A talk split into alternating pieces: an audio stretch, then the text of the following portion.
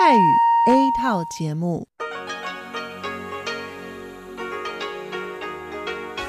ที่นี่สถานีวิทยุเรดิโอไต้หวันอินเตอร์เนชันแนล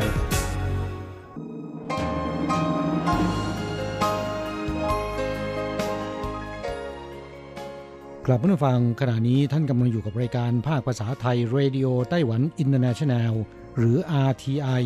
ออกกระจายเสียงจากกรุงไทเปไต้หวันสาธารณรัฐจีน เป็นประจำทุกวันนะครับ นอกจากรับฟังทางเครื่องรับวิทยุได้แล้ว ยังสามารถรับฟังรายการผ่านระบบออนไลน์ได้ที่ thai.rti.org.tw หรือที่ RTI Fanpage นะครับ ขอเชิญติดตามรับฟังรายการของเราได้ ตั้งแต่บัดนี้เป็นต้นไป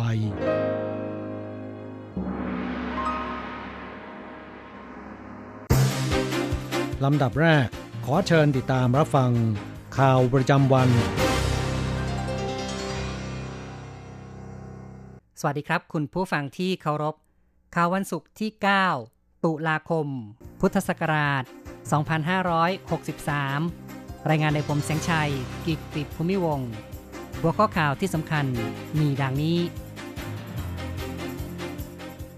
วัติกันส่งสารอวยพรวันชาติสาธารณรัฐจีน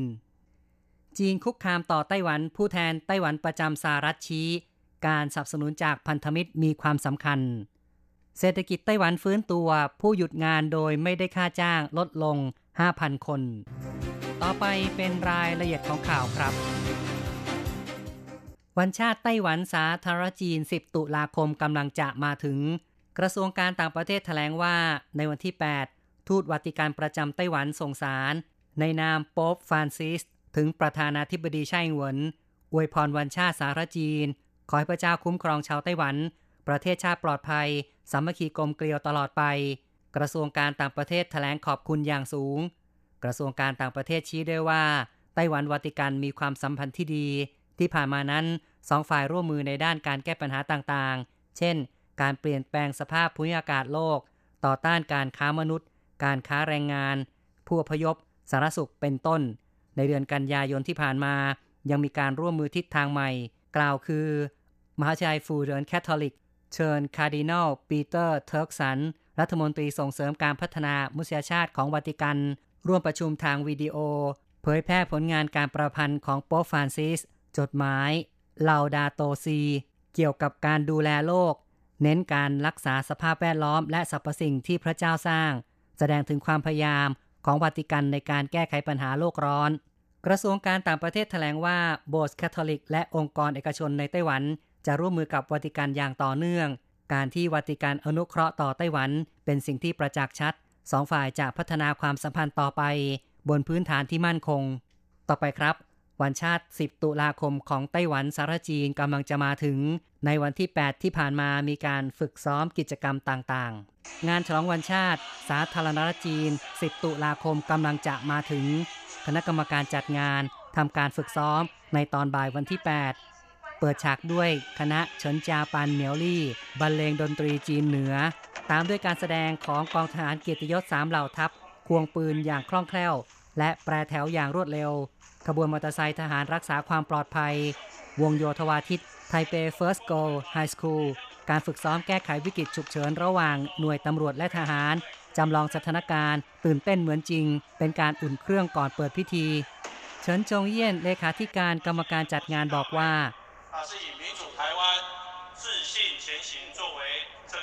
การจัดงานในปีนี้หัวข้อ ไต้หวันประชาธิปไตยก้าวไปอย่างมั่นใจ แม้เกิดโรคระบาด อยู่ในภาวะยากลำบาก พวกเราได้ฝ่าฟันอุปสรรค จัดงานวันชาติปีนี้ให้สำเร็จ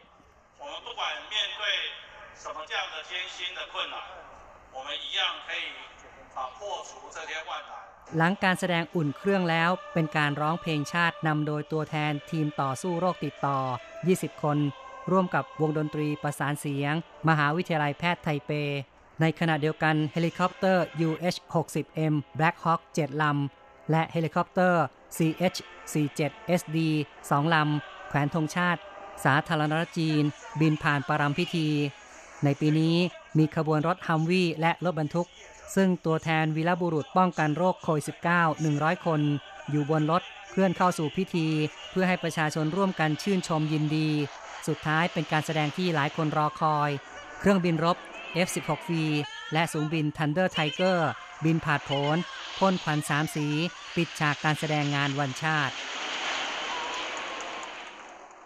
ข่าวต่อไปครับเป็นเรื่องที่จีนคุกคามต่อไต้หวัน ผู้แทนไต้หวันประจำสหรัฐชี้ว่า การสนับสนุนจากพันธมิตรมีความสำคัญ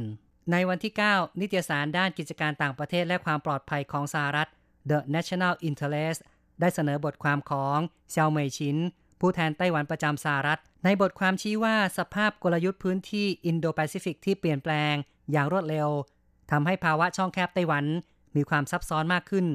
การต่อต้านในแนวหน้าของไต้หวันต่อกองทัพปลดปล่อยประชาชนของจีน ไต้หวันต้องการแสวงหา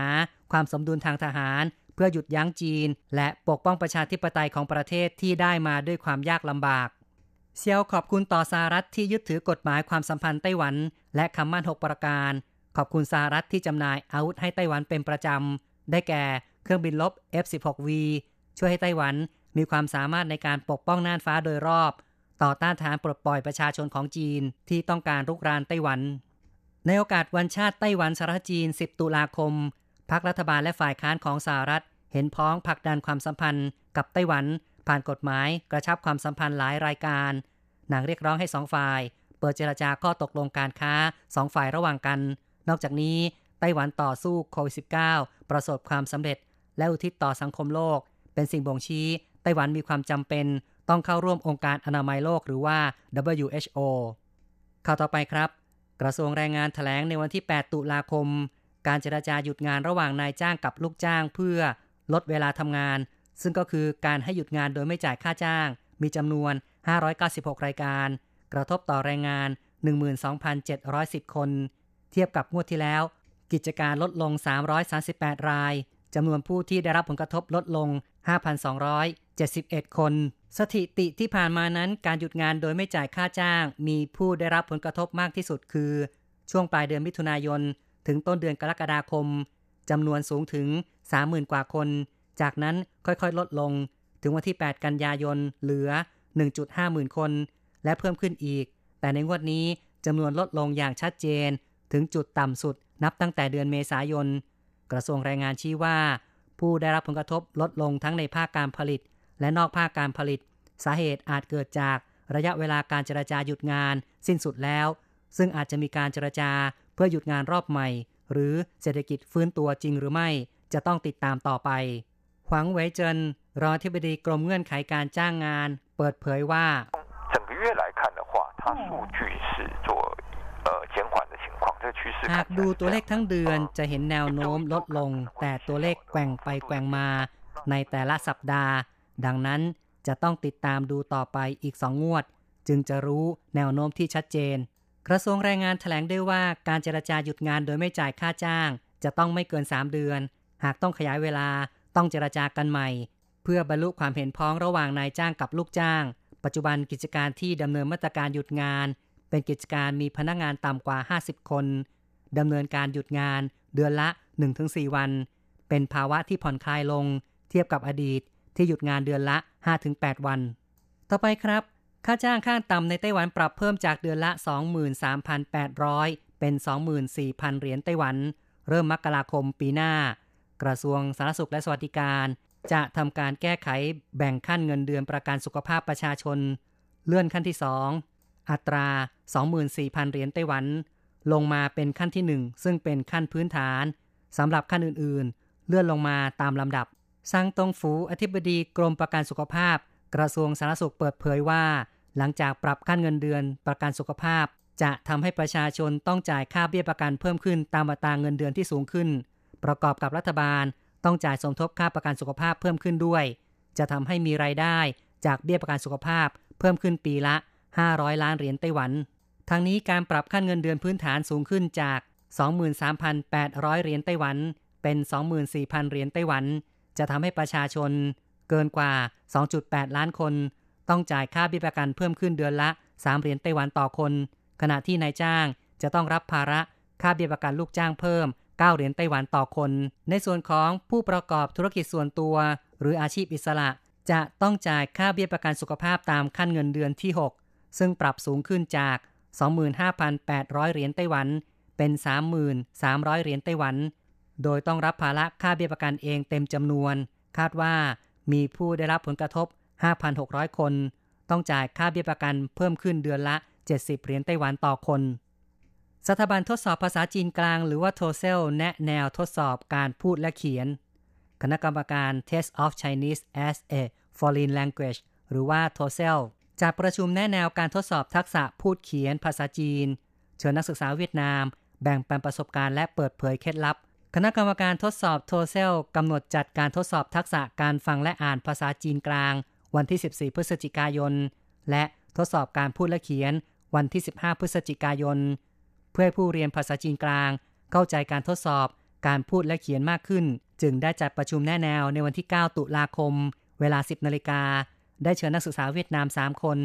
มาร่วมแบ่งปันประสบการณ์ เปิดเผย เคล็ดลับการเข้าทดสอบ เฉินปัวซีประธานบริหารโทเซลบอกว่า สถิติชี้ว่า สัดส่วนการทดสอบภาษาจีนที่ผ่านมา ผู้เข้าร่วมทดสอบการฟังและอ่านมีสัดส่วนมากกว่า ผู้เข้าทดสอบการพูดและเขียน เนื่องจากการฟังและอ่านเป็นส่วนของความสามารถในการรับรู้ ส่วนการพูดและเขียน เป็นส่วนของการแสดงออกสำหรับนักเรียนแล้ว การพูดและเขียนถือว่ามีความท้าทายมากกว่า ต่อไปครับ บริษัทจงเว่ยหรือว่า CSD หนึ่งในทีมผู้ผลิตหน้ากากอนามัยให้กับทางการไต้หวัน ได้รับมอบหมายให้เป็นผู้ผลิตหน้ากากอนามัยฉลองวันชาติสารจีน ปี 2020 ลวดลายมีความสวยทันสมัย จึงมีผู้สนใจกล่าวขานถึงมากมาย บริษัทจงเว่ยแถลงว่า หน้ากากอนามัยวันชาติออกแบบโดย นักออกแบบรุ่นใหม่แห่งเมืองไทยนั้น เฉินกัวจันภายใต้แนวความคิดเสียงที่หลากหลายในสังคม ออกแบบลายเส้นคลื่นเสียง สีทองภาคภูมิ และสีส้มอบอุ่น ประกอบกับสีน้ำเงิน turquoise และสีม่วงสง่าสูงส่ง โจลิงอีผู้จัดการใหญ่ฝ่ายการตลาดของบริษัทจงเว่ยกล่าวว่า หน้ากากอนามัยผลิตด้วยเทคโนโลยีการพิมพ์ดิจิทัลระดับสูง ทั้งนี้หน้ากากอนามัยฉลองวันชาติ มีปริมาณจำกัด ไม่มีการจำหน่าย นอกจากใช้แจกให้กับแขกที่ร่วมงานวันชาติแล้ว ได้แบ่งไว้ 1,000 ชิ้นสำหรับแจกประชาชน โดยจะร่วมมือกับร้านค้าปลีกในไต้หวัน ได้แก่ วัสัน PX Mart คาฟู โมโม เป็นต้น รวม 21 แบรนด์ จัดกิจกรรมจับฉลากบน Facebook ในวันที่ 10 เป็นการคืนกำไรให้แก่ลูกค้า อีกข่าวหนึ่งเป็นสถานการณ์โควิด -19 ในไต้หวัน ศูนย์บัญชาการควบคุมโรครายงานในวันที่ 9 ผู้ติดเชื้อโควิด -19 เพิ่มขึ้น 3 ราย มาจากฟิลิปปินส์และยูเครน สะสมถึงขณะนี้ ไต้หวันมีผู้ติดเชื้อ 527 ราย แบ่งเป็นผู้ติดเชื้อจากต่างประเทศ 435 ราย ในประเทศ 55 ราย กองเรือรบ 36 ราย และไม่ชัดเจน 1 ราย ในจำนวนนี้มีผู้เสียชีวิต 7 คน รักษาหายแล้ว 488 คน ยังรับการรักษาอยู่ในโรงพยาบาลอีก 32 คน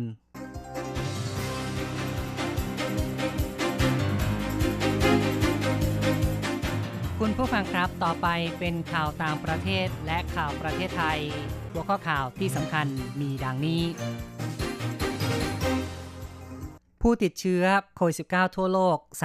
36.39 ล้านคน เสียชีวิต 1.05 ล้านคนแล้ว บริษัทยาของญี่ปุ่นทดลองใช้พลาสมารักษาโควิด -19 โรงพยาบาลในกรุงปารีสของฝรั่งเศสวางมาตรการเร่งด่วนรับมือการแพร่ระบาดที่เพิ่มจำนวนอย่างรวดเร็ว ไฟไหม้ตึก 33 ชั้นในเกาหลีใต้มีผู้บาดเจ็บอย่างน้อย 88 คน กรมชลประทานของไทยเร่งระบายน้ำช่วยเหลือ เมืองโคราชซึ่งมีน้ำหลากท่วมหลายพื้นที่ ต่อไปเป็นรายละเอียดของข่าวครับ สถิติมหาทยาลัยจอห์นฮอปกินสิ้นสุดเวลา 7 นาฬิกาของวันที่ 9 ตามเวลาในไต้หวัน ทั่วโลกมีผู้ติดเชื้อโควิด -19 สะสม 36.39 ล้านราย เสียชีวิต 1.05 ล้านรายแล้ว ทางด้านองค์การอนามัยโลกหรือว่า WHO รายงานว่าในรอบ 24 ชั่วโมงที่ผ่านมา มีผู้ติดเชื้อโควิด -19 เพิ่มขึ้น 338,000 กว่าราย นับเป็นสถิติรายวันสูงที่สุด และมีผู้เสียชีวิตเพิ่มขึ้น 5,514 ราย ทั้งนี้อินเดียมีรายงานผู้ติดเชื้อเพิ่มขึ้นมากที่สุด 78,000 กว่าราย รองลงมาคือบราซิล 41,000 ราย ตามด้วยสหรัฐ 38,000 รายข่าวต่อไปครับ บริษัทผู้ผลิตยารายใหญ่ของญี่ปุ่น ทาเคดะ ฟาร์มาซูติคอล เปิดเผย ได้เริ่มการทดลองทางคลินิกในผู้ติดเชื้อเป็นรายแรก โดยใช้น้ำเลือดหรือพลาสมาเพื่อรักษาโควิด -19 Takeda Pharmaceutical เป็นผู้นำของกลุ่มพันธมิตร ในชื่อ CoVIG Plasma Alliance แถลงว่าโครงการทดลองทางคลินิกระยะที่ 3 ในอาสาสมัครเป็นผู้ป่วย 500 คนจากสหรัฐ เม็กซิโก และอีก 16 ประเทศ ซึ่งกลุ่มผู้ป่วยเหล่านี้จะเข้ารับการรักษาโควิด -19 ด้วยยาเรมดิซิเวียร์ ควบคู่กับการรักษาด้วยพลาสมาข้าต่อไปครับ โรงพยาบาลในฝรั่งเศสเร่งมาตรการรับมือโควิด -19 ทางการฝรั่งเศสสั่งให้โรงพยาบาลในกรุงปารีสกำหนดมาตรการเร่งด่วน เพื่อรับมือต่อโรคระบาดทที่เพิ่มขึ้นอย่างรวดเร็ว จนถึงขณะนี้ผู้ป่วยโควิด -19 ที่รับการรักษาอยู่ในห้อง ICU มีสัดส่วนสูงถึง 40%หากสถานการณ์ยังไม่ดีขึ้นอาจต้องดำเนินมาตรการขั้นสูงสุด ซึ่งจะต้องมีการปิดผับบาร์ ควบคุมร้านอาหารและจำกัดจำนวนในการรวมกลุ่ม ขณะนี้ฝรั่งเศสมีผู้ติดเชื้อสะสมเกินกว่า 670,000 ราย และมีผู้เสียชีวิต 32,500 ราย ที่เกาหลีใต้มีเหตุเพลิงไหม้อาคาร 33 ชั้น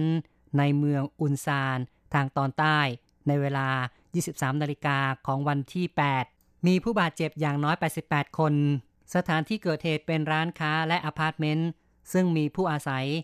136 ครัวเรือน ต้นเพลิงมาจากชั้น 8 ถึง 12 ซึ่งเป็นชั้นอยู่อาศัย จากนั้นลุกลามไปยังส่วนบนของอาคารอย่างรวดเร็ว เนื่องจากมีกระแสลมช่วยโหมกระพือ ล่าสุดเจ้าหน้าที่สามารถควบคุมเพลิงได้แล้วสำหรับสาเหตุของไฟไหม้กำลังอยู่ระหว่างการสอบสวน ต่อไปติดตามข่าวจากประเทศไทย กรมชลประทานของไทยเร่งผลักดันน้ำลงลำน้ำบริบูรณ์เพื่อช่วยเหลือ เขตประสบภัย น้ำหลากในจังหวัดนครราชสีมา ทางกรมชลประทานระบุว่าปริมาณน้ำในลำน้ำธรรมชาติหลายสาย มีปริมาณเพิ่มขึ้นอย่างรวดเร็ว ส่งผลล้นเข้าตลิ่ง ท่วมพื้นที่ลุ่มต่ำและพื้นที่ริมน้ำบริเวณอำเภอเมืองนครราชสีมา ส่งผลกระทบต่อ 8 ชุมชน ส่วนพื้นที่อำเภอปากช่อง เกิดจากน้ำป่าไหลจากเขาใหญ่ เข้าท่วมพื้นที่ บ้านคลองเดือ บ้านวังประดู บ้านคลองเพนบ้านโด่งต้น บ้านท่ามะปราง ตำบลหมู่สี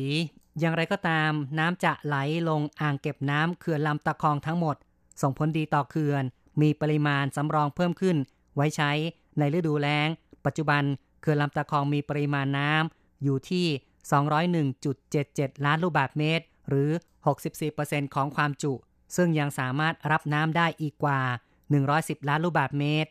ข้าวต่อไปเป็นเรื่องที่กระทรวงพาณิชย์ของไทยแถลงว่ากรมทรัพย์สินทางปัญญาผลักดันการคุ้มครอง สิ่งบ่งชี้ทางภูมิศาสตร์หรือว่า GI อย่างต่อเนื่อง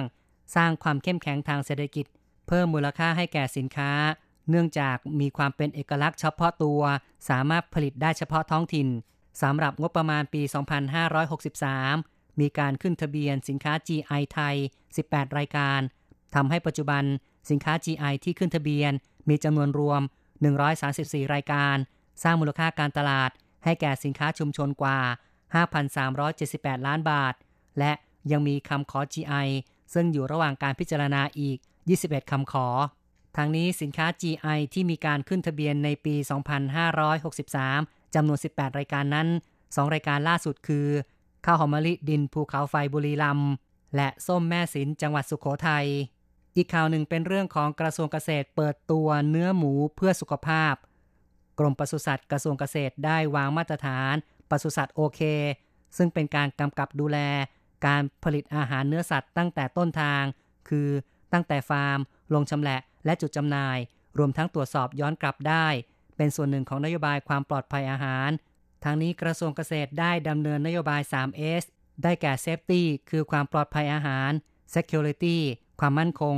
และ Sustainability คือความยั่งยืนภาคการเกษตรสนับสนุนเป้าหมายให้ประเทศไทยเป็นครัวของโลก ต่อไปเป็นรายงานอัตราแลกเงินเนื่องจากวันที่ 9 ตุลาคมเป็นวันหยุด เพราะฉะนั้นขออ้างอิงตามอัตราของวันที่ 8 ตุลาคม โอนเงิน 10,000 บาทใช้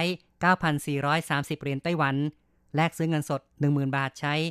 9,780 เหรียญไต้หวัน และโอนเงิน 1 เหรียญสหรัฐใช้ 28.78เหรียญไต้หวัน ข่าวจาก RTI จบลงแล้วครับ无限的爱向全世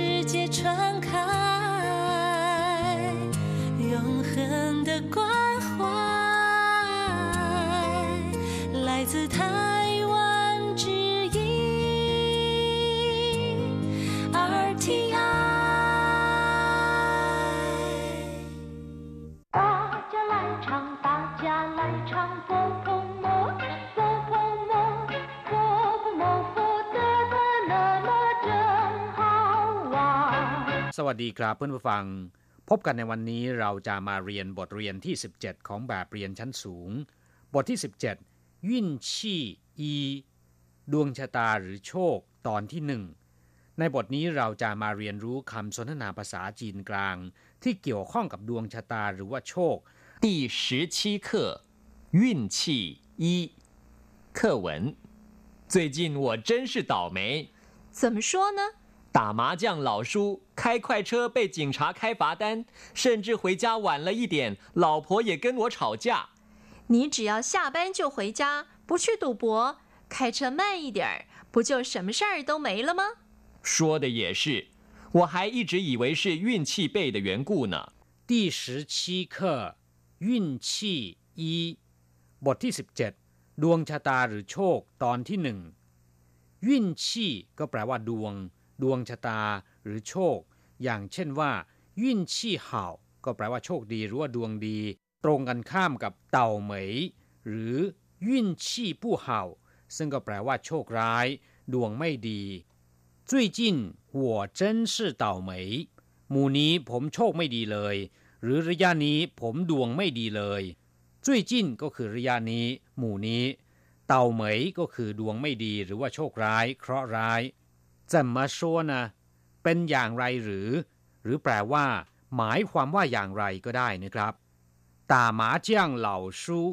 开快车被警察开罚单甚至回家晚了一点老婆也跟我吵架เล่นไพ่นกกระจอกเสียอยู่เรื่อย ซิ่งรถก็ถูกตำรวจเขียนใบสั่ง แม้นกระทั่งกลับบ้านดึกไปหน่อย ภรรยาก็มาชวนทะเลาะด้วย ตาหมาเจียงเหล่าชูเล่นไพ่นกกระจอกเสียอยู่เรื่อยตาหมาเจียงก็คือเล่นไพ่นกกระจอก ซึ่งเป็นเกมการพนันชนิดหนึ่งของชาวจีน เหล่าซูก็คือเสียอยู่เรื่อย เสียอยู่ร่ำไปไข้ควายเชอเป้ยจิงชาไข้ฝาตัน ซิ่งรถหรือขับรถเร็ว ก็ถูกตำรวจเขียนใบสั่งไข้ควายเชอก็คือขับรถด้วยความเร็วสูง เป้ยจิงชาไข้ฝาตัน ก็ถูกตำรวจเขียนใบสั่ง จิงช้าก็คือตำรวจ开罚单คือเขียนใบสั่ง甚至回家晚了一点แม้นกระทั่งกลับบ้านดึกไปหน่อย甚至ก็คือแม้นกระทั่ง回家คือกลับบ้าน晚了一点ดึกไปหน่อยเหล่าผัว也跟我吵架ภรรยาก็ชวนทะเลาะด้วย ภรรยาก็มาทะเลาะด้วยเหล่าผัวก็คือภรรยาหรือเมียนะครับคำนี้เป็นภาษาพูด เรียกว่าเหล่าผัว 也跟我吵架มาทะเลาะด้วย หรือชวนทะเลาะด้วย你只要下班就回家不去赌博开车慢一点儿不就什么事都没了吗คุณเพียงแต่เลิกงานก็กลับบ้าน ไม่ไปเล่นการพนัน ขับรถช้าๆหน่อย ก็ไม่มีเรื่องอะไรเกิดขึ้นไม่ใช่หรือ你只要下班就回家คุณเพียงแต่เลิกงานก็กลับบ้าน你只要คุณเพียงแต่ 下班แปลว่าเลิกงาน就回家แปลว่า ก็กลับบ้าน不去赌博ไม่ไปเล่นการพนัน不去ก็คือไม่ไป赌博คือเล่นการพนัน开车慢一点儿ขับรถช้าๆหน่อย开车ก็คือขับรถ慢一点儿ช้าๆหน่อย不就什么事都没了吗ก็ไม่มีเรื่องอะไรเกิดขึ้นไม่ใช่หรือ不就什么事都没了吗 ก็ไม่มีเรื่องอะไรเกิดขึ้นแล้วไม่ใช่หรือ说的也是我还一直以为是运气背的缘故呢ที่พูดอย่างนี้ก็ถูก ผมยังคิดมาตลอดว่าเป็นเพราะโชคไม่ดีนั่นเอง说的也是พูดอย่างนี้ก็ถูก หรือแปลว่าที่พูดก็ถูกต้อง 我还一直以为是运气背的缘故呢ผมยังคิดมาตลอดว่าเป็นเพราะโชคไม่ดีนั่นเอง我还一直以为是 ผมยังคิดอยู่ตลอดว่า เป็นเพราะโชคไม่ดีนั่นเองยุ่นชีเป้ยก็คือโชคไม่ดีหรืออับโชคเหวียนกู้ก็คือสาเหตุ ส่วนคำว่าเนอที่อยู่ท้ายประโยคนั้น ก็มีความหมายคล้ายๆ กับคำว่านั่นเองในภาษาไทยกราบผู้ฟังหลังจากที่ทราบความหมายของคำสนทนาในบทนี้แล้วนะครับ ต่อไปขอให้พลิกไปที่หน้า 72 ของแบบเรียน เราจะไปเรียนรู้คำศัพท์ใหม่ๆ ในบทเรียนนี้ ศัพท์คำที่หนึ่งที่เราจะมาเรียนรู้กัน เต่าเหมย ถ้าแปลตรงตัวก็คือดวงซวย ดวงไม่ดีหรือเคราะห์ร้าย อย่างเช่นเจิ้นเต่าเหมยการปูช่างเชอเฉียนเปาเหี่เตี้ยวละเคราะห์ร้ายจริง ๆ ขึ้นรถไม่ทัน แถมกระเป๋าสตางค์ยังมาหายอีกต่างหากศัพท์คำที่สองตาหมาเจี้ยง แปลว่าเล่นไพ่นกกระจอกคำว่าตาเป็นคำกริยาที่มีความหมายมากมาย แล้วแต่ว่าจะใช้กับคำนามไหน อย่างเช่นว่าตาเจิ้น แปลว่าฉีดยา ตาเปาแปลว่าบรรจุหีพอ ตาปั้น แปลว่าแต่งตัว แต่งหน้าทาเล็บ ตาตู่ แปลว่าท้า หรือพนันขันต่อ หรือวางเดิมพัน ตาจ้า ชกต่อยกัน ตาฉินจ้า ยกพวกตีกัน ตาหยางแปลว่าปิดร้าน ศัพท์คำที่สามชูแปลว่าแพ้ ไพ่แพ้ ตรงข้ามกับคำว่าหญิง ที่แปลว่าชนะ อย่างเช่น ชู้เฉียวผู้ชูเจนแพ้บอลแต่ว่าคนไม่ยอมแพ้ชู้ละหลี่ยงเก้อเฉียว แพ้สองประตูผู้ฝูชูไม่ยอมแพ้ นอกจากแปลว่าแพ้แล้วนะครับคำว่าชูยังมีความหมายว่า ขน ขนส่ง ถ่ายลำเลียง จ่ายออก หรือส่งออกก็ได้นะครับ อย่างเช่นว่า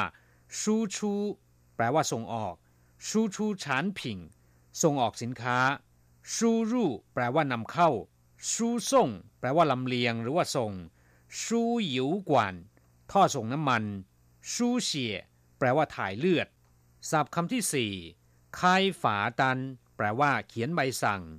คายคำเดียวแปลว่า เขียน ออกหรือว่า เปิด อย่างเช่นว่าคายจื้อเพี้ยวแปลว่าเขียนเช็คคายกงฉังแปลว่าเปิดหรือว่าตั้งโรงงาน ส่วนคำว่าฝาตัน แปลว่า ใบสั่งที่ตำรวจจราจรเขียนให้กับผู้ที่ฝ่าฝืนกฎระเบียบ เพื่อให้นำใบสั่งไปเสียค่าปรับที่สถาบันการเงิน เป็นการลงโทษที่ฝ่าฝืนกฎจราจรคำว่าฝาคำเดียวเป็นคำกริยา แปลว่า ลงโทษหรือปรับเงิน อย่างเช่นว่า ฝาขวัญแปลว่า ปรับเงิน ฝาเฉียว แปลว่าลูกโทษ ในกีฬาฟุตบอล ส่วนคำว่าตันก็คือใบที่เขียนรายการ อย่างเช่นว่าหมิงตันก็คือรายชื่อฉวนตันก็คือใบปลิว ฝาตันก็คือใบสั่ง ใครฝาตันเขียนใบสั่ง ศัพท์คำที่ห้าเหล่าผัว แปลว่าภรรยาหรือเมีย เป็นภาษาพูด ถ้าเป็นภาษาเขียนคำว่าภรรยาเรียกว่าชีจือและคำที่ตรงข้ามกับเหล่าผัวก็คือเหล่ากง แปลว่าผัวหรือสามีเป็นภาษาพูดเช่นกัน ส่วนภาษาเขียนจะเรียกว่าจ้างฟูศัพท์คำที่ 6 ตู่ปัว แปลว่าเล่นการพนัน หรือเรียกว่า ตู่เฉียนก็มีความหมายอย่างเดียวกันคำว่าตู่คำเดียวหมายถึงการพนัน หรือวางเดิมพัน เช่น ตู่จู้ก็คือเงินวางเดิมพัน หรือเงินเดิมพันตาตู่ท้าให้วางเดิมพันศัพท์คำสุดท้ายนะครับยิ่นชี่เป้ยแปลว่า อับโชคหรือว่าโชคไม่ดี ดวงไม่ดีคำว่ายิ่นชี่อธิบายไปแล้ว แปลว่า ดวงชะตาหรือโชค เฉพาะยิ่นคำเดียวก็มีความหมายอย่างเดียวกันนะครับ เช่นว่าเห่ายิ่นแปลว่าโชคดี ดวงดี เวลาจะอวยพรให้ใครจงโชคดีราบรื่น ปราศจากอุปสรรคก็จะบอกว่าจู้หนีเห่ายิ่นชิ่งยิ่นก็มีความหมายว่าโชคดีเช่นกัน ส่วนโชคไม่ดี ดวงซวยหรือว่าเคราะห์ร้ายในภาษาจีนจะเรียกว่า เอ้อยิ่นกลับมาฟังเวลาของเราในวันนี้หมดลงซะแล้ว เราจะกลับมาพบกันใหม่ในบทเรียนหน้า สวัสดีครับ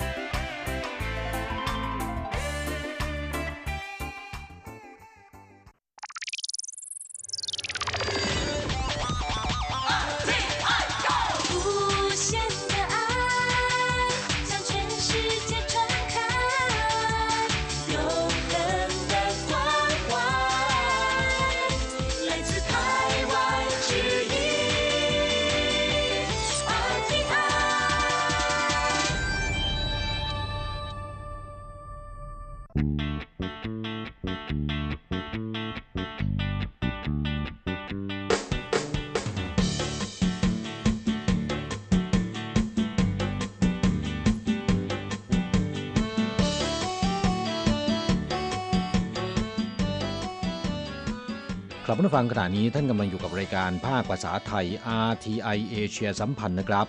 ลำดับต่อไปขอเชิญติดตามรับฟัง ข่าวคราวและความเคลื่อนไหวด้านแรงงานต่างชาติในไต้หวัน ในช่วง ขุนพลแรงงานไทย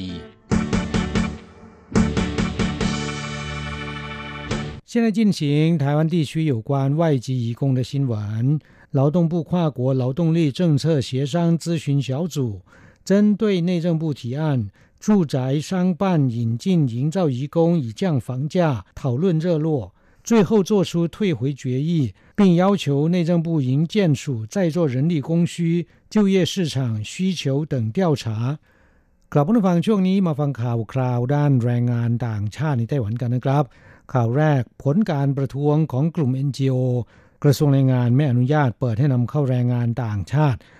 มาทำงานก่อสร้างภาคเอกชนตามข้อเสนอของกระทรวงเศรษฐการนะครับ กระทรวงแรงงานไต้หวันได้ประกาศผ่อนปรนคุณสมบัติของงานก่อสร้างโครงการสาธารณูปโภค ซึ่งเดิมจะต้องเป็นโครงการมูลค่า 10,000 ล้านเหรียญไต้หวันขึ้นไป จึงจะอนุญาตให้นำเข้าแรงงานต่างชาติได้แต่เมื่อเดือนมีนาคมปีนี้ได้ขยายการนำเข้าด้วยการลดมูลค่าโครงการเหลือ 1,000 ล้านเหรียญไต้หวัน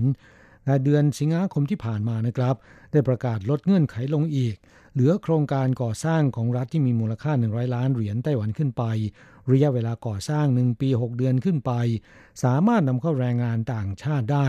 เท่ากับเป็นการหวนกลับไปใช้นโยบายเมื่อ 20 ปีที่แล้ว คาดว่าจะช่วยให้ผู้รับเหมางานก่อสร้างของรัฐนำเข้าแรงงานต่างชาติเพิ่มขึ้นประมาณ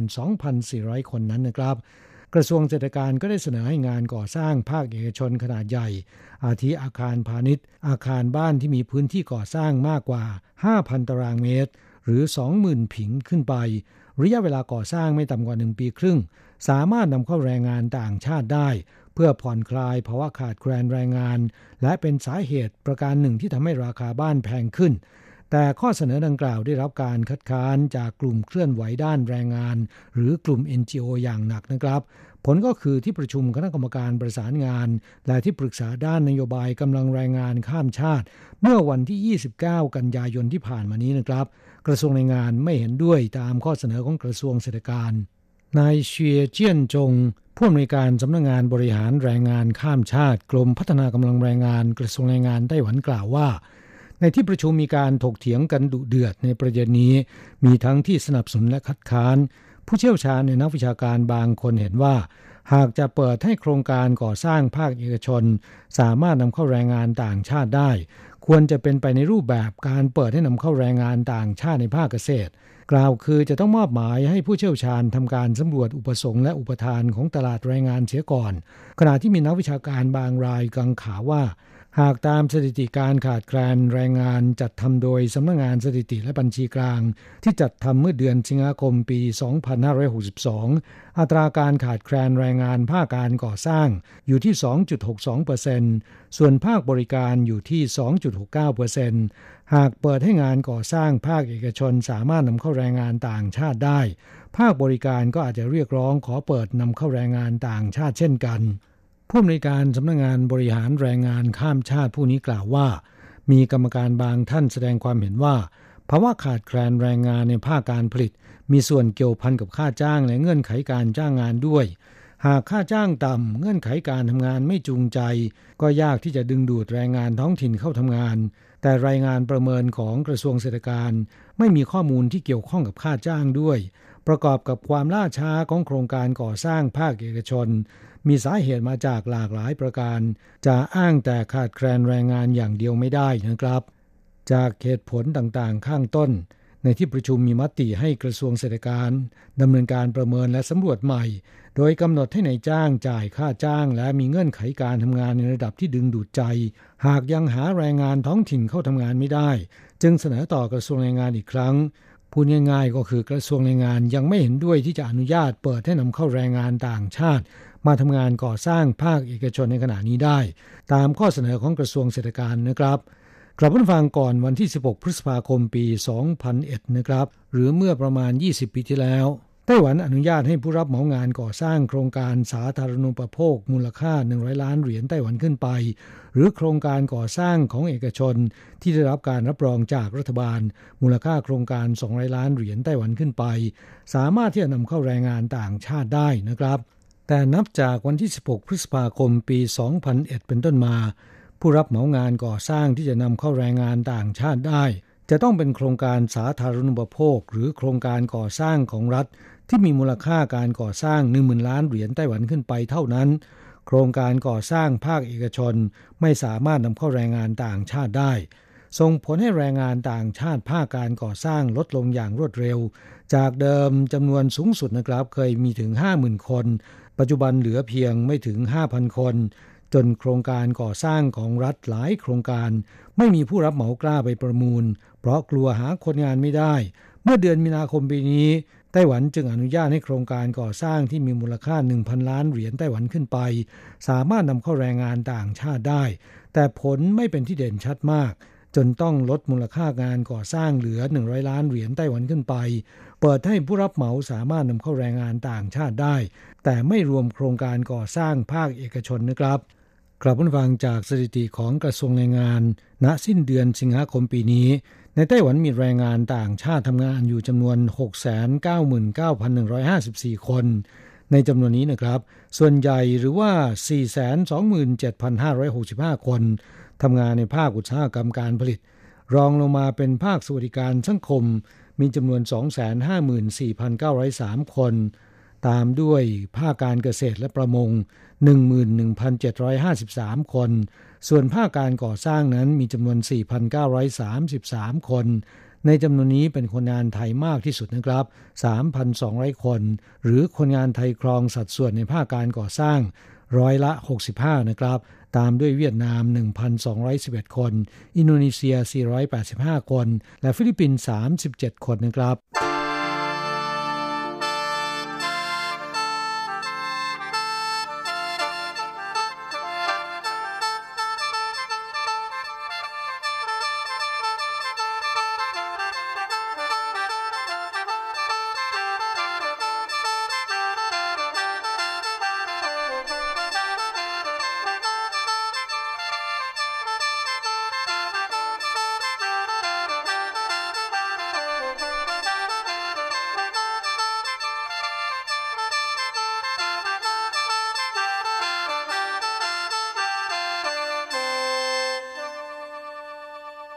ไปมาฟังข่าวคราวของคนงานอินโดนีเซีย ซึ่งเมาแล้วก็ยกพวกตีกันเป็นเหมือนกัน คนงานอินโดนีเซียเมาตะลุมบอลใจกลางเมืองเถาหยวนตำรวจหน่วยปฏิบัติการพิเศษเถาหยวนตามจับทันควันได้ 15 คน เมื่อเวลา 22นาฬิกา40 นาทีของคืนวันที่ 26 กันยายนที่ผ่านมานี้นะครับ สถานีตำรวจนครเถาหยวนได้รับแจ้งว่า มีคนงานต่างชาติยกพวกไล่ตีกันย่านใจกลางเมือง หน้าสถานีรถไฟเถาหยวน จึงได้จัดส่งหน่วยปฏิบัติการพิเศษรุดไปสถานที่เกิดเหตุ สามารถจับกลุ่มแรงงานอินโดนีเซียที่ก่อเหตุได้ 15 คน หลังนำกลับไปยังสถานีตำรวจทำการสอบปากคำนะครับ แรงงานอินโดนีเซียเหล่านี้ให้การว่า ต้นเหตุเกิดจากแรงงานอินโดนีเซียสองกลุ่ม ดื่มสุราเมาแล้วก็มีปากเสียงทะเลาะกันถึงขั้นชกต่อยกัน อีกฝ่ายสู้ไม่ได้วิ่งหนีทำให้เกิดการวิ่งไล่ตีกันกลางถนน เพื่อนๆหลายคนวิ่งตามไปห้าม จึงดูเหมือนแก๊งนอกกฎหมายยกพวกไล่ตีกันกลางเมือง สร้างความตระหนกตกใจให้แก่ชาวนครเถาหยวนที่เดินหรือว่าขับรถผ่านไปมา เนื่องจากไม่ทราบเกิดอะไรขึ้น เห็นแต่คนต่างชาตินับสิบวิ่งไล่กัน อย่างไรก็ตามนะครับ เนื่องจากไม่มีใครได้รับบาดเจ็บ และทั้งสองฝ่ายต่างไม่เอาเรื่องซึ่งกันและกันตำรวจจึงได้เรียกนายจ้างและบริษัทจ้างงานไปรับแรงงานอินโดนีเซียเหล่านี้ กลับไปยังโรงงาน โดยมีการฆ่าโทษไว้ทั้งหมดนะครับ ด้วยการลงบันทึกข้อมูลทุกคน หากมีการก่อเหตุทะเลาะวิวาทกันอีก จะถูกลงโทษหนักขึ้นสองเท่าตำรวจกล่าวเตือนว่าจะไม่ยอมให้ใครก่อความวุ่นวาย และทำลายความสงบสุขของชาวบ้าน ผู้ใดฝ่าฝืนจะดำเนินการโดยเด็ดขาดนะครับกลับมาฟังสถานที่เกิดเหตุครั้งนี้อยู่หน้าสถานีรถไฟเถาหยวน ซึ่งเป็นย่านใจกลางเมือง บริเวณนี้นะครับ เป็นที่ตั้งของผับที่ให้บริการแรงงานต่างชาติ มักจะเกิดเหตุการณ์ชกต่อยกันเสมอ ในอดีตนะครับเมื่อ10กว่าปีที่แล้ว สมัยที่แรงงานไทยยังมีจำนวนมาก เป็นถิ่นของแรงงานไทยนะครับ ต่อมาแรงงานเวียดนามเข้ามาแทนที่ แรงงานไทยเลยถอยไปยังสถานที่ใหม่ที่เขตจงลี่ และตามจำนวนแรงงานอินโดนีเซียในภาคการผลิตที่เพิ่มขึ้นต่อเนื่อง จนมากกว่าแรงงานไทยทั้งหมดเสียด้วยซ้ำทำให้แรงงานอินโดนีเซียเพศชายพบเห็นได้มากขึ้น โดยเฉพาะในแถวเถาหยวน ซึ่งเป็นเมืองที่เต็มไปด้วยโรงงานอุตสาหกรรม ไม่เพียงแต่หลังสถานีรถไฟเถาหยวน ที่เต็มไปด้วยร้านขายสินค้าและร้านอาหารอินโดนีเซีย ผับย่านใจกลางเมืองดังกล่าว ก็ถูกแรงงานอินโดนีเซียยึดเป็นถิ่นของตนเรียบร้อยแล้วนะครับขณะที่แรงงานเวียดนามถอยกลับมาใช้บริการตามร้านอาหารของเวียดนามกลับมาฟังการที่แรงงานต่างชาติเมาสุราเดินกันเป็นฝูงๆ หรือยกพวกไล่ตีกันใจกลางเมือง สร้างความผวาแก่ชาวเถาหยวนไม่น้อย ช่วงก่อนหน้านี้นะครับ สมาชิกสภานครเถาหยวน ตั้งกระทู้ถามกองแรงงานว่าจะจัดการและแก้ปัญหาแรงงานต่างชาติผิดกฎหมาย ซึ่งเป็นต้นเหตุสำคัญของการก่อคดีได้อย่างไร สมาชิกสภานครเถาหยวนกล่าวว่า ในเถาหยวนมีแรงงานต่างชาติหลบหนีกลายเป็นแรงงานผิดกฎหมาย ปีละประมาณ 3,000 คน นอกจากกระทบโอกาสการทำงานของแรงงานท้องถิ่นแล้ว ยังเป็นสาเหตุการก่อคดีอาชญากรรมในลำดับแรก ๆ และช่องโหว่ของการป้องกันโรคด้วย จึงเสนอให้เพิ่มเงินรางวัลนนำจับแรงงานต่างชาติผิดกฎหมาย และให้หน่วยงานตำรวจปฏิบัติการตรวจจับอย่างเข้มงวดนะครับข้อมูลจากกระทรวงแรงงานณสิ้นเดือนสิงหาคม 2563 ที่ผ่านมานี้ เนื่องจากได้รับผลกระทบจากสถานการณ์โควิด -19 ส่งผลให้ยอดจำนวนแรงงานต่างชาติในไต้หวันลดลงเหลือ 699,154 คน ลดลงจากสิ้นเดือนกุมภาพันธ์กว่า 20,000 คนนะครับ หรือลดลงในสัดส่วน 2.8%กระนั้นก็ตามนครเถาหยวน ซึ่งมีนิคมอุตสาหกรรมหลายสิบแห่ง ยังคงเป็นเขตพื้นที่ที่มีแรงงานต่างชาติทำงานอยู่จำนวนมากที่สุดในไต้หวันนะครับ หรือ 113,572 คน ครองสัดส่วนร้อยละ 16.24 ของยอดจำนวนแรงงานต่างชาติในไต้หวันนะครับ และเมื่อเทียบกับปี 2553 หรือเมื่อ 10 ปีที่แล้ว เพิ่มขึ้นมากถึง 70%ในจำนวนนี้ทำงานอยู่ในภาคการผลิต 92,168 คน หรือ 81%ภาคสวัสดิการสังคม 21,404 คนหรือ 19%นะครับ ด้านสำนักงงานสถิตินครเถาหยวนกล่าวว่า เมื่อปี 2553 ในนครเถาหยวนมีแรงงานต่างชาติทำงานอยู่จำนวน 67,000 คน ในช่วง 10 ปีที่ผ่านมานะครับ เพิ่มขึ้นประมาณ 50,000 คน ในจำนวนนี้ภาคการผลิตเพิ่มขึ้นกว่า 43,000 คน หรือเพิ่มขึ้น 85%ส่วนแรงงานต่างชาติในภาคสวัสดิการสังคม เพิ่มขึ้นกว่า 5,000 คน หรือเพิ่มขึ้น 33%และยังมีแนวโน้มเพิ่มขึ้นอย่างต่อเนื่องทุกปีนะครับกลับมาฟังในจำนวนแรงงานต่างชาติในไต้หวันทั้งหมด 699,154 คน เป็นแรงงานอินโดนีเซียมากที่สุดนะครับ 267,260 คน ครองสัดส่วน 38.2% ตามด้วยเวียดนาม 222,907 คน อันดับ 3 ฟิลิปปินส์152,622 คน แรงงานไทยอยู่อันดับสุดท้ายมีจำนวน 56,359 คนนะครับ ส่วนเมืองที่มีแรงงานต่างชาติทำงานอยู่มากที่สุด รองจากนครเทาหยวน ได้แก่นครไทจง มีจำนวน 1,2,059 คน อันดับ 3 ได้แก่นครนิวไทเป 96,097 คน อันดับ 4 นครเกาสง6,597 คน และอันดับ 5 นครไทหนาน 59,931 คนนะครับ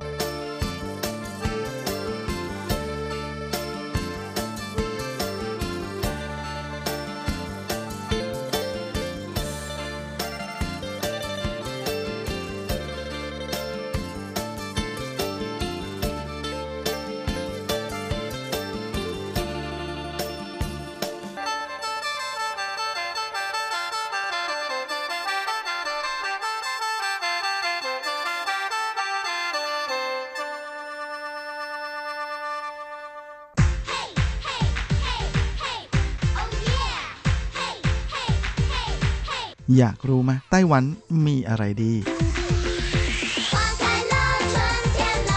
ขยับเข้ามาสิ จะบอกให้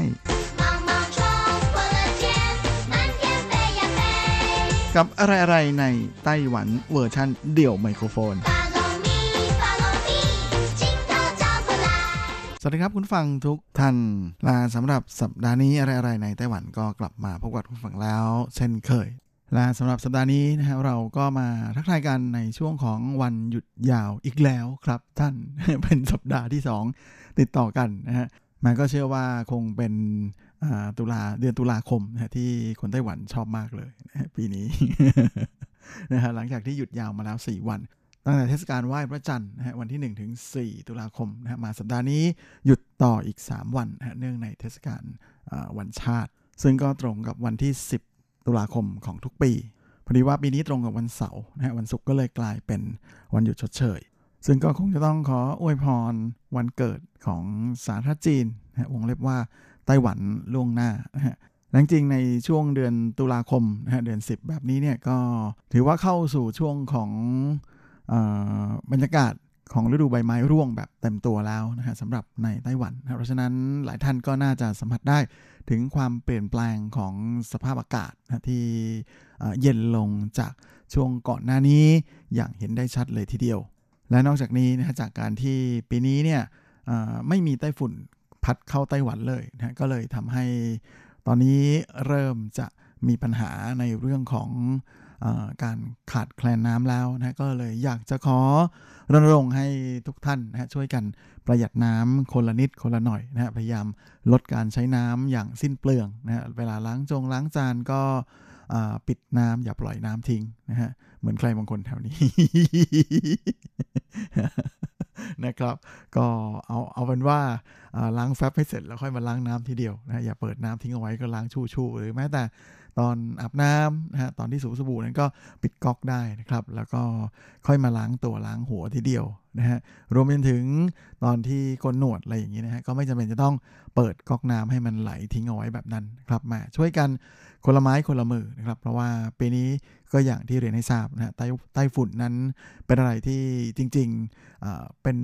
พายุเป็นวาตภัยนะแต่ก็เป็นสิ่งที่จำเป็นมาก ๆ เลยสำหรับประชาชนบนเกาะไต้หวันนะเพราะว่าถ้าไม่มีไต้ฝุ่นเข้าเนี่ยแหล่งน้ำที่มีอยู่นะจะไม่พอเพียงนะเพราะว่าลักษณะภูมิประเทศของเกาะไต้หวันนั้น จะมีลักษณะเป็นภูเขาสูงนะที่เป็นสันตามแนวยาวของเกาะนะฮะเพราะฉะนั้นก็เลยในไต้หวันนะจะไม่มีแม่น้ำที่ไหลพาดยาวตลอดทั้งเกาะ จึงไม่มีแหล่งกักเก็บน้ำจืดแบบธรรมชาตินะที่เพียงพอก็เลยต้องมีการสร้างเขื่อนที่นู่นที่นี่เยอะแยะรวมไปถึง มีการจัดวางระบบชลประทานนะ เราจะต้องมีการวางแผนการบริหารจัดการน้ำให้ดีนะมิฉะนั้นน้ำจะไม่พอใช้นะยิ่งไต้หวันนั้นมีอุตสาหกรรมหนักเยอะมากนะครับแล้วก็ยังมีอุตสาหกรรมที่ต้องใช้น้ำเยอะๆ เช่น อุตสาหกรรมเซมิคอนดักเตอร์นะที่โด่งดังไปทั่วโลกนั้นจำเป็นจะต้องใช้น้ำในปริมาณมหาศาลเลยทีเดียวนะในส่วนของอกระบวนการผลิตทั้งกิจกรรมต่างๆ ในชีวิตประจำวันของเรานั้น ก็จำเป็นจะต้องใช้น้ำแทบทั้งนั้นเลย ดังนั้นการที่ไม่มีพายุไต้ฝุ่นพัดเข้าสู่ไต้หวันเลยเป็นครั้งแรกในรอบ 50 กว่าปีก็เป็นอะไรที่ถือว่าเสียหายหนักมากเลยเหมือนกันนะและทำให้ปริมาณน้ำตามเขื่อนและอ่างเก็บน้ำต่างๆ นั้นก็ลดลงอย่างน่าใจหายทีเดียวนะตอนนี้อย่างที่คุณฟังทราบในข่าวก็มีออกมาแล้วว่าจะมีการลดการแรงดันน้ำในการจ่ายน้ำประปานะในพื้นที่ ของเทาหยวนแมวลี่แล้วก็ไถจงนะฮะและในส่วนของไทเปเองนั้นก็ไม่ได้ดีกว่ากันสักเท่าไหร่นะแม้ว่าจะยังไม่มีมาตรการอะไรออกมา แต่ก็มีคำเตือนแล้วนะเพราะว่าระดับน้ำที่เขื่อนเฟยช่วยสวยคู่นะซึ่งถือเป็นเขื่อนที่คอยจ่ายน้ำให้กับประชาชนในเขตพื้นที่ของ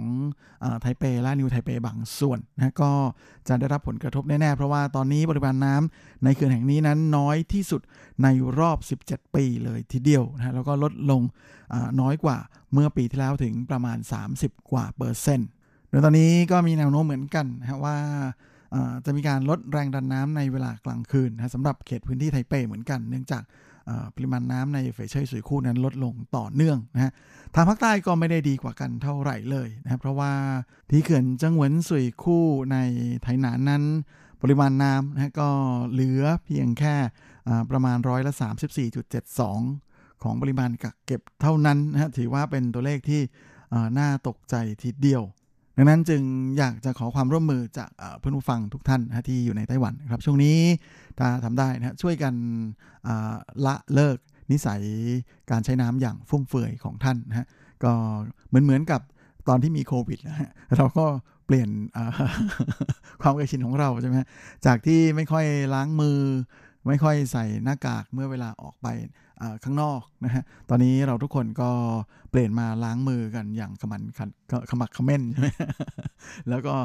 ใส่หน้ากากกันแบบแหม ถึงแม้ว่าพักหลังจะกาดตกกันไปบ้างแล้วก็ตาม แต่เชื่อว่าหลายท่านนะรวมทั้งผมด้วยยังมีความเคยชินในเรื่องของการล้างมือที่มันกลายเป็นความเคยชินไปแล้ว อันนี้ก็ถือเป็นเรื่องดีนะเพราะฉะนั้นถ้าเราสามารถกลับมา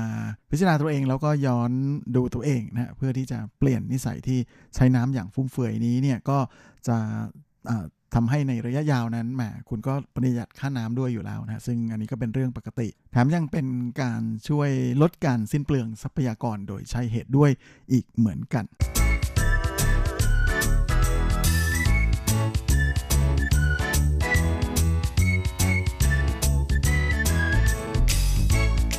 และสำหรับในช่วงของธีระพาไปเที่ยวสัปดาห์นี้นะฮะในช่วงเดือนตุลาคมนี้ก็มีกิจกรรม ที่น่าสนใจเยอะแยะเลยนะสำหรับช่วงสุดสัปดาห์นี้ในเรื่องของกิจกรรมงานวันชาตินั้นก็คงจะไม่ขอหยิบมาเมาส์กันตอนนี้นะครับเพราะเชื่อว่าเดี๋ยวยังไงในช่วงรายการพิเศษของวันชาติก็คงจะได้รับฟังกันอย่างเต็มที่และจุใจแน่นอนนะแต่ว่ากิจกรรมอื่น ๆ ที่น่าสนใจนั้นขอลากไปที่สัปดาห์หน้าเลยก็แล้วกันนะฮะกับวันที่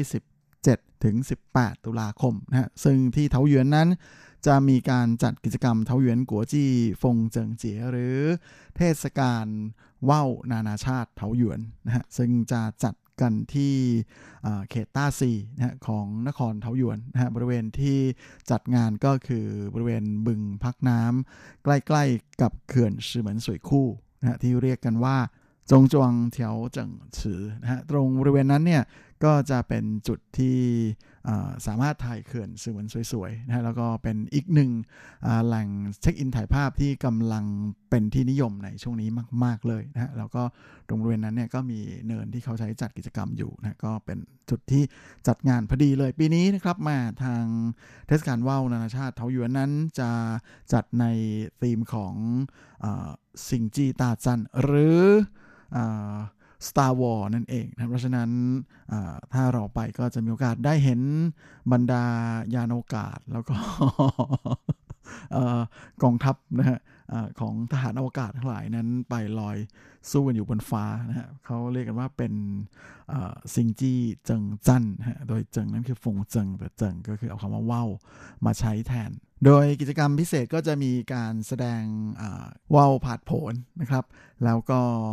แต่แต่ก็คงจะไม่ผาดโผนเท่าที่ซินจูนะฮะที่ม้วนมีเด็กขึ้นไปด้วยนะฮะใครที่พาเด็กๆไปด้วยก็ระวังหน่อยก็ดีนะครับ พร้อมทั้งยังมีการนำว่าวหลากสีสัน แล้วก็หลากรูปแบบนะมาจัดแสดงเต็มไปหมดเลยนะให้คุณไปถ่ายภาพเช็คอินกันแบบจุใจเลยทีเดียวนะฮะมาสมกับเป็นเข้ากับรสนิยมในการเที่ยวของคนในสมัยนี้นะคือไปเพื่อจะถ่ายภาพเช็คอินมาแล้วอะไรประมาณอย่างนั้นนะฮะแม่นะครับและนอกจากนี้ครับเขาบอกว่าขอเพียงนักท่องเที่ยวใครที่ไปร่วมงานนะฮะไปถ่ายภาพแล้วก็เช็คอินพร้อมกับ โพสต์ขึ้นไปนะบนเพจบนเฟซของตัวเองนะหรือบน IG ก็ได้ ก็จะได้รับแล้วก็เอาไปโชว์ให้กับทางกรรมการจัดงานนะก็จะได้รับว่าวที่ระลึกกลับบ้านไปเป็นของขวัญด้วยนะฮะแหมใครอยากได้ว่าวกลับบ้าน ก็อย่าลืมถ่ายภาพเช็คอิน แล้วก็เอาไปโชว์ที่จุดอำนวยการด้วยนะครับเพื่อจะได้มีว่าวติดไม้ติดมือกลับบ้านไปชักเล่น นะครับ โดยงานเขาจะจัดแค่ 2 วันเท่านั้นนะครับ ก็คือ 17 และ 18 ตุลาคม และนอกจากนี้ลงใต้ไปอีกนะฮะที่เทาไม่ใช่ครับ ตรงหนันโถนะครับมา ก็คือทะเลสาบเรียนจันทรานะ SML ซันมุนเลกแหล่งท่องเที่ยวชื่อดังนั้น ก็จะเป็นช่วงของเทศกาลเรียถันฮวาหัวอินเย่จาเนียนหวา บวกด้วยคัมไบเดย์ นะฮะโดยจะเป็นเทศกาลยิงพลุพร้อมเคล้าเสียงดนตรีนะจะมีการแสดงคอนเสิร์ตไปพร้อมกับยิงพลุนะแล้วก็ยังมีกิจกรรมการแข่งจักรยานด้วยนะในวันคัมไบเดย์นะฮะที่จะมีการปั่นจักรยานจากเรือถันขึ้นไปที่สุดทางที่ภูเขาอาริซานเลยนะครับแม้สำหรับเหล่านักปั่นทั้งหลายที่อยู่ในไต้หวันนั้นก็ไม่น่าพลาดทีเดียวนะถือเป็นเส้นทาง ที่ปั่นจักรยานที่สวยมากๆ แล้วก็มีความท้าทายมาก ๆ เลยเส้นทางหนึ่งนะเพราะคุณจะได้ปั่นจักรยานนะฮะระยะทางประมาณเกือบร้อยกิโลเมตรนะ99.8 กิโลเมตรครับจากเรือถันนะเซสาบชินทาไปจนถึงที่ข้างบนอาริซานเลยหรือใครอยากที่จะสมัครบั่นระยะทางแบบระยะสั้นนะมีแบบ 30 กิโลเมตรรอบทะเลสาบด้วยนะก็ขึ้นไปสมัครได้บนเว็บไซต์ของทางกิจกรรมเลยนะเดี๋ยวผมจะแปะเอาไว้ในเว็บไซต์แปะลิงก์เอาไว้ให้บนเว็บไซต์ก็แล้วกันนะสำหรับท่านที่สนใจนะฮะไหนๆก็ไม่ได้ไปไหนแล้วนะโดยวันที่จะแข่งขันกันในส่วนของการแข่งจักรยานนั้น จะตกวันที่ 31 ตุลาคมนะก็คือวันเสาร์สิ้นเดือนนี้นะครับ ก็คงเป็นอะไรที่น่าจะโอเคนะครับมาไปถึงแล้วก็ไปแข่งนะฮะเขาเริ่มตั้งแต่เช้าแข่งเสร็จก็พักที่นั่นแล้วค่อยเดินทางกลับวันรุ่งขึ้นครับก็กำลังดีทีเดียวนะครับและในส่วนของอกิจกรรมอื่นๆนะฮะก็คือจะมีการยิงพลุเคล้าเสียงดนตรีนั้นก็จะจัดกันในวันที่ 17นะฮะ17 วันเสาร์นี้นะครับแม่ก็จะเริ่มกันแล้วนะครับ ก็ลองดูแล้วกันนะครับว่าถ้าคุณจัดเวลาได้เนี่ยก็น่าสนใจเหมือนกันครับ โดย สถานที่จัดการยิงพลุและจัดแสดงดนตรีนั้นจะอยู่ที่ลานจอดรถใหญ่นะฮะจงซิงถิงเชอฉังนะฮะบริเวณท่าเรือสุยเซอร์มาโถนะฮะเพราะฉะนั้นถ้าจะไปร่วมงานนะครับก็คงจะต้อง ถ้าจะถูกที่สุดนะก็คือให้จองที่พักที่อยู่บริเวณสุยเซอร์มาโถนะฮะท่าเรือสุยเซอร์มาโถก็จะเป็นอะไรที่ดีมากนะฮะจะได้ไม่ต้องไปเบียดเสียดอะไรนะฮะแล้วก็แต่ต้องระวังเรื่องที่จอดรถนิดหน่อยนะเพราะว่าพอเขากันที่จอดรถมาเป็นที่จัดงานแล้วเนี่ยบางทีที่จอดรถอาจจะไม่พอด้วยนะก็ยังไงตอนที่จองที่พักนะฮะเช็คดีๆนะว่ามีที่จอดรถให้ด้วยนะครับ แล้วก็ในส่วนของอการยิงพลุนั้นก็จะยังมีอีก หลายวันเลยนะครับ โดยจะมีการยิงพลุอีกทีเสาร์ที่ 7 พฤศจิกายนนะครับ ก็จะไปยิงกันที่ท่าเรืออีตาเศร้าเหมือนนะฮะก็จะย้ายไปอีกฟากหนึ่งนะครับ แล้วก็จะมียิงพลุอีกครั้งหนึ่งคือวันที่ 14พฤศจิกายนและวันที่ 21 พฤศจิกายนนะฮะ โดยวันที่ 14 พฤศจิกายนนั้นก็จะไปย้ายไปจัดที่ศูนย์บริการท่องเที่ยว เซี่ยงซานหยิวเคอร์จงซินนะฮะ โดยวันที่ 14 นั้นจะเป็นการแสดงคอนเสิร์ตใหญ่นะฮะ เป็นระดับซิมโฟนีออเคสตราของ National Taiwan Symphony Orchestra หรือ NTSO ด้วยนะครับ แล้วก็วันสุดท้ายของกิจกรรมก็คือวันที่ 21 ตุลาคมนี้นะฮะ ก็จะมีการยิงพลุที่ท่าเรืออีตาเช่ามาโถนะฮะ ก็เหมือนกันนะครับมาแนะนำว่าถ้าอยากชมสวยๆนะก็อย่าลืมจองที่พักที่อยู่ในบริเวณใกล้เคียงกับท่าเรือนะฮะที่เราจะไปชมการยิงพลุนะฮะส่วนกิจกรรมอื่นๆที่จะมีในช่วงนี้นั้นนะฮะที่น่าสนใจก็เห็นจะได้แก่จะมีการจัดวิ่งมาราธอนนะฮะริเวถัน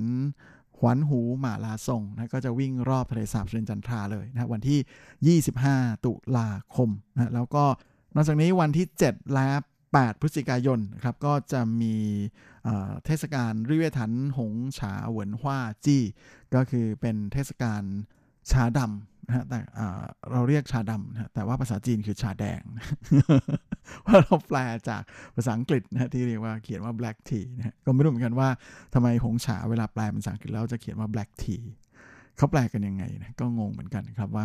แทนที่จะเป็น red tea ใช่ไหมครับเอออันนี้น่าคิดนะครับว่ามันมาได้ยังไง แต่ที่เป็นเช่นนั้นก็เป็นเพราะว่าที่เรียถันนั้นเป็นแหล่งปลูก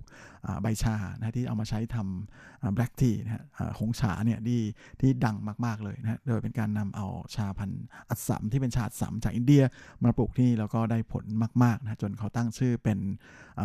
ทับทิมแดง ใครที่มีเวลาช่วงไหนสนใจเทศกาลไหนกิจกรรมไหนก็อย่าลืมจัดเวลาไปเที่ยวกันได้ตามสะดวก และแม่เวลาของเราก็ หมดลงอีกแล้วนะเมาส์ไปเมาส์มาเพลินทุกทีเลยตอนแรกตั้งใจจะเปิดเพลง ก็ไม่ได้เปิดอีกแล้ว ลากันตรงนี้เลยนะครับ